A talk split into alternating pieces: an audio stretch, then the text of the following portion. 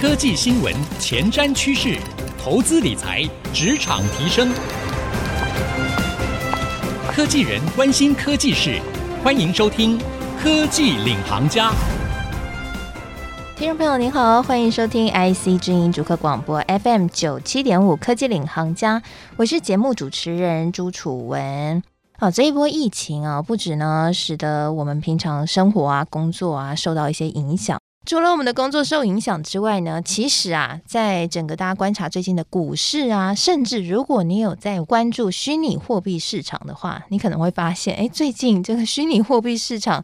也蛮动荡的哦。就是一直以来在加密货币市场被认为是全世界第三大的稳定币。UST 居然崩盘了，这一崩盘影响整个的这个跌幅哦，是超过九十个 percent，然后整个市场一夕之间化成泡影一样，几乎将近八千亿台币哦就飞走了哈。到底为什么会发生这件事情呢？加密货币有人说现在冬天来了，诶，前一波我们不是才说 NFT 很热吗？怎么一下子就进入到了寒冬呢？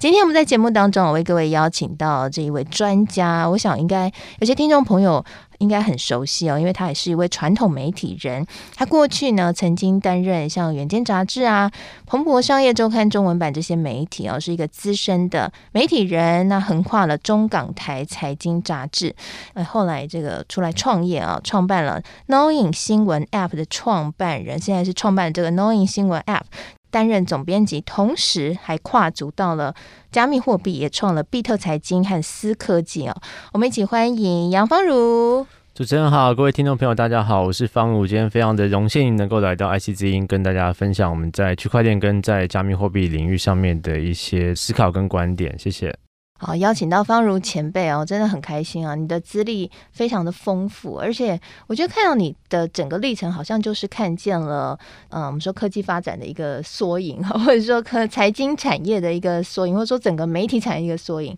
其实讲的比较简单，就是我做了十五年的财经杂志啦。那其实，在台湾、在香港、在北京、广州做的事情差不多啦。杂志做了十五年之后，我就想说，还是。呃，要来试试看新媒体跟其实现在是网络甚至是手机载具的时代了嘛，所以才在二零一五年成立了这个 Knowin 新闻。一八年我们成立了比特财经，就关注金融科技、区块链跟加密货币的市场。然后二零二零年成立的这个思科技，然后关注的是这个半导体、硬体代工。关键零组件这些台湾的主流产业如何来应应，包括 AI、包括五 G 这些新时代技术趋势的来临，台湾应该要怎么样来做数位转型？这样子是，我觉得今天还有另外一个题目也很适合你来谈啊。我想下一次 maybe 我们可以来聊一聊，就是你如何可以让自己同时分成三个脑袋，这三个媒体是完全不同的属性。哎，其实我们也看到台湾人才济济了，然后这样的一个能量这几年就慢慢的往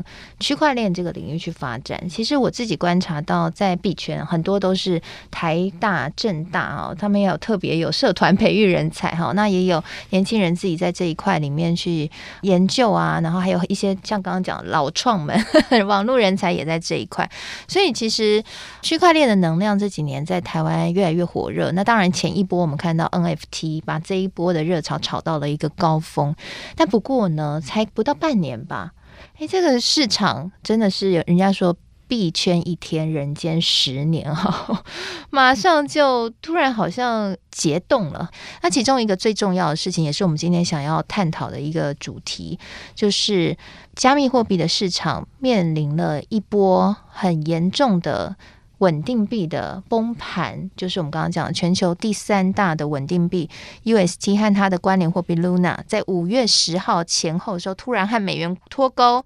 那整个的维系价值稳定的机制失灵，结果两三天内暴跌超过九十个 percent，大概台币八千多亿的市值瞬间消失。到底是发生什么事情？其实这一波的这个熊市，其实大家都觉得已经非常的寒冬，非常的冷了。嗯，可是我要告诉你，有看过更冷的。二零一八年，二零一八年到一九年，就我们成立比特财经上线之后，其实你知道那个时候的 BTC 跟 ETH 那时候好恐怖，币价是多少吗？比特币大概跌到三千美金，有到三。那现在是三万美金嘛？所以你说三万美金跟三千美金看起来是多一个零。那那个时候 ETH 是这个两百美金嘛？一颗。那时候倒了一大堆的。币圈的公司。是，所以那个时候是二零一七年有一个 ICO 的热潮嘛，那这个热潮就跟 NFT 现在一样，其实它热潮过热之后，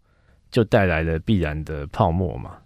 那泡沫不是这个产业就没有了，它只是收缩或者是这个盘整的一个阶段。对，所以你要跟我说现在是一个这个大家觉得寒冬的一个熊市，我觉得还好啦，没有那么冷。哦，那时候真的很冷。那现在应该是反而，如果你从投资的角度来看，应该它是可以适合进场布局的一个好的一个时间点跟阶段这样子。嗯。我们讲到，如果真的要进场买加密货币的话，很多投资人，尤其新手投资人，一定都会先买稳定币，他们的币值是不会震荡太剧烈的，才叫稳定币嘛。哎，结果现在 发生这个事件，我觉得真的是打破三观呢。是，所以现在就是崩盘，主要的三个稳定币就是刚刚提到 USDT，然后第二大是 USDC，然后现在这个 UST 就整个爆炸跟崩盘了嘛。对，那 USDT 跟 USDC 是有两个公司，第一个公司叫 Tether。然后第二个公司是 Circle，然后这两家公司它采取的做法就是，它发行了多少的 USDT 跟 USDC，它就呃存入相对的总量的这个美元到他们的银行账户当中。那现在 USDT 加 USDC 全球的发行的总量大概有一千三百亿美金之多，所以理论上这两家公司他们要存一千三百亿呃美元的现金在他们两家公司的银行账户。那这两家公司到底有没有存那么多在银行账户？其实呃一直是讳莫如深的啦。这个那他们也偶偶尔会讲一下他们到底有多少的存量。那不过我们现在相信的就是这两家公司 USDT 跟 USDC，它是采取这个实际的美元的一个存量，然后你去跟他，你用一美元，然后换到交易到一一块的 USDT 这样子。对。那第三个，刚刚提到我们这个 UST，它其实不是采取这样子一个现金存量的方式，它是采取一个算法的稳定币。那现在我。一定没有办法用一分钟或者十分钟的时间跟大家解释这个算法稳定币的这个做法。其实他他的做法也没有那么难啦。我有看了一下，他就是说，如果今天你买了 Luna 的这个币，它是用供需的观念，然后去制定抑制这个币价。就是说，今天如果币涨了，那它就会销毁一个 Luna 币；如果币跌了，它就会增加一个 Luna 币。所以就是。跟现在很多的我们讲叫 DeFi，就是去中心化金融，它的协议跟这些智能合约一样啦。其实，呃，每一个协议、每一个智能合约、每一个 NFT 的项目方、每一个 DeFi 的项目、每一个这个稳定币或 ICO，它其实都一定有白皮书跟智能合约。其实大家都看得到啦。可是这些白皮书通常是这个相当理论的，可是它实际上的这些协议跟智能合约，像 UST，其实它就有非常多的破绽跟漏洞。嗯，那他就是因为这些破绽跟漏洞，被这些有心的这个投资的大鳄啊，有点像以前索罗斯去狙击这个泰币啊、泰铢啊、韩韩元这样子、日币这样子，那就呃 UST 就这个被狙击了嘛。那看到了这些的漏洞之后，其实整个 Terra 的一个生态，包括旗下的 Luna 跟 UST，其实它就是被狙击之后，然后就整个崩盘，然后生态。呃，就就是整个大爆炸这样子。嗯，那在这个之前，其实我们都相信 UST 它这样子的一个协议跟智能的合约，确实如这个韩国的创业家所说，它是非常完善的，它是这个非常呃有道理的，在数学逻辑上面也是都是通顺的这样子。可是确实，它在这个协议当中出现的这些漏洞跟这个实际的问题，它就导致了很小的一个漏洞，就有点像这个荷兰的水坝一样嘛，它漏了一个洞，结果。呃，没看到有一个小童去把这个洞补起来，它整个水坝就崩盘了，就崩溃了这样子。所以现在所有的，包括很多 NFT 项目，它在讲赋能啊，其实呃，你如果去看它的 roadmap 啊、白皮书，其实都还是有非常多的一个漏洞跟这些实际的问题点啦。那当然，这些很多的 NFT 或者是 DeFi 啊，它就已经推出了嘛。它推出之后，确实也已经有这么多人，然后有这么多的这个像。DeFi 我们讲叫 TVL 嘛，有这么多的资金池，有这么庞大的一个资金池在里面的，或者是我们刚刚讲，确实已经有这么多人拿着美元的现金来持有 USDT 或 USDC 的，那它都已经推出啦。那确实也有那么多人在那个时间点来投入呃等值的现金来持有，或者是把他的庞大的资金放在 DeFi 的协议去赚这个五趴、八趴、十趴、二十趴的这些呃年利率这样子。嗯，那你在投入的时候，其实。对于一般的投资人或者小白的投资人来说，其实很难去看出他协议当中的一些漏洞，或者是这个发行方他没有做好的地方。那你就看到，哎、欸，已经这个呃，台湾我们也有很多好的协议啊，或者是像马吉大哥 Jeff 以前做的这个 Queen Finance，那这些协议其实它第一个很多都还是有被害的可能性嘛。然后像国际上这些大型的 DeFi 的协议，像 Compound 啊，其实也都发生过非常多次被盗跟被害的这样子惨痛的经验，这样子。在币圈当中，或在区块链的这个发展的过程当中，被害啊，或生态崩溃啊，或者是项目方不见啊，这个其实我们都蛮习以为常的。哎呀，这就不好说了哈。休息一下，广告回来继续收听科技领航家。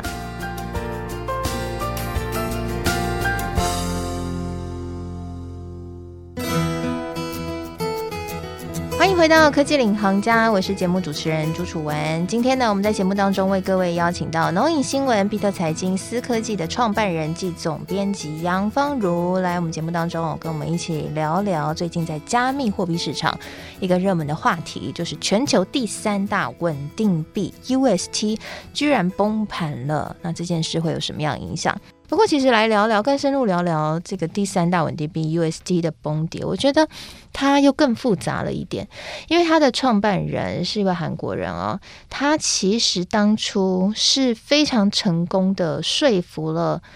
所有圈内的人士，因为我想在这个圈内，不只是有投资小白，也有一些专业人士，他成功的说服他们，他的一个算法稳定币。是 OK 的，他还很努力的把自己塑造成下一位中本聪哈，还上到 TED 去演讲啊等等的，但是没有想到被狙击居然这么容易。我们所谓狙击就是面临这样的一个崩盘。当初那个崩盘的状况，其实就是后来这个区块链分析平台他们有出了一个新报告，里面是说这一波的崩盘呢，其实不是来自于骇客。或是有心人士的攻击啦，他们的调查是这样说的啦哈，他们认为说主要是有少数几个拥有大量 UST 的持有者认为继续保留 UST 的风险太大，决定脱手，一脱手结果就造成整个这个算法稳定币的运作一系崩溃，那引发了恐慌，就崩毁得更严重哈。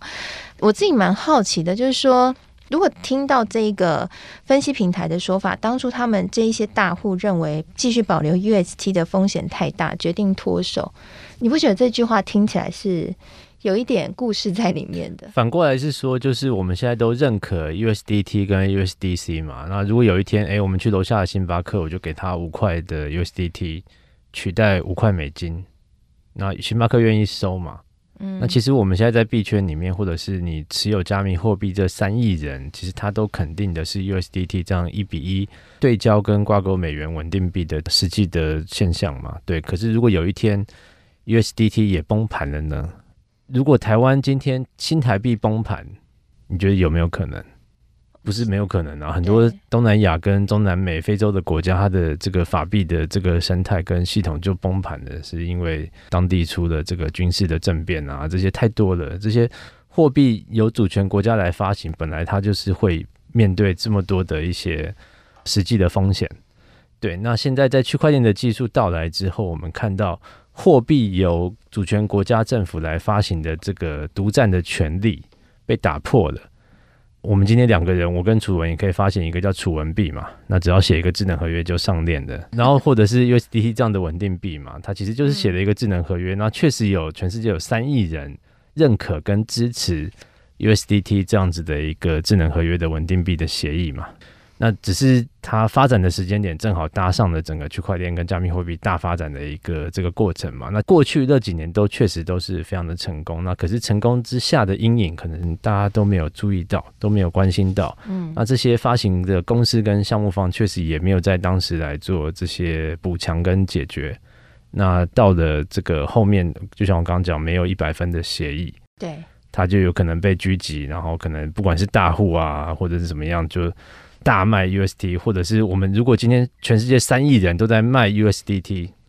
那 Tether 这个公司能够保证偿还吗？嗯，其实从过去的全球金融体系的这个货币战争嘛，然后到现在的这些稳定币的这些发展，其实我觉得故事轨迹其实都蛮接近的啦，也不是到今天 UST 跟 Terra 生态的爆炸才发生的啦。对，嗯、那如果回到就是所有有兴趣的听众，他想你想要来持有。稳定币也好，或者是投资 NFT 也好，或者是这个要把你的钱放到这些 DeFi 的资金池协议当中去赚取高额的年利率，它在这个过程当中其实都是有相应的风险跟要注意的地方。是，我们也特别解释一下 DeFi 好了，因为 DeFi 可能有些听众朋友不了解，其实 DeFi 就类似像是在虚拟货币市场上的私人借贷，对不对？就是更会了。那更会，对对对，以前更会，你知道那个那个会长他家有多少的几叠的账本吗？嗯，啊，这些账本现在只是建立在这个区块链的链上的。是，那在更会当中，其实你就是哇，这些阿妈阿公为什么不去银行借钱？为什么要更会？那就是因为更会他。呃，银行金融机构有很高的这些通路的成本啊，人员的成本啊，它有一个漂漂亮亮的财富管理的中心跟这些分行在你家的楼下嘛，对。可是跟会没有这些的成本嘛，对。嗯、那跟会这些账本其实以前是放在一个会长的家里的，那现在 DeFi 其实它就变成一个是这些账本它是建立在区块链的系统上面，那一定还是有一个项目方，它是来发行这个 DeFi 的协议，它把这个智能的合约公诸于世，在这个链上。那公诸于世的这个数学的模型，它确实是可以为这些存户来讲，它可以制造出很高额的这个年利率，还有它一些实际的投资的报酬率这样子，所以才会有很多的人愿意把钱放在这个协议当中去让钱生钱这样子。那在投入 DeFi 的时候，其实第一个最简单的就是它的利率一定比这些主流传统金融机构来得高嘛。对，那我们也相信。这些 DeFi 的协议，它在资金的投报上面会有更好的数学模型的成效，这样子。那第三就是，我们也相信它不会被害，因为过去确实已经有很多 DeFi 的协议被害了。就你钱放在这些资金池当中，它就被人家偷走了，对，被骇客给干走了。这样，其实，在虚拟货币市场这一个部分，确实是一个蛮大的风险哈。包括之前台湾几个主要的法币交易所嘛，我们知道有这个币宝交易所，它在二零一九年就是。据称来自北韩的骇客给害走了数十亿日币之多啦。以一个日本持牌的交易所来看，它。在这个治安上面有这么多的问题，还有台湾的存户跟日本的存户有这么多 token 放在一起的实际的状况，在治安上面确实有很大一样的漏洞，这样子。是，哎，那刚刚讲到了这么多关于不管是被害啊，或者是说本身这些项目方他们自己提出来的智能合约，就可能出现在技术上的漏洞，结果造成、呃、说好的美景没有产生哈，整个生态系崩盘，像 UST 就是这样的。一个例子，所以其实我们也看到 UST 事件爆发之后，开始出现一波的就责的声浪，就是认为说这个 UST 的创办人他应该要接受法律的制裁。不过目前还没有定数哦。美国财长耶伦也出面喊话，直接点名说应该要对于。呃，稳定币来加强监管，所以又再起了一波，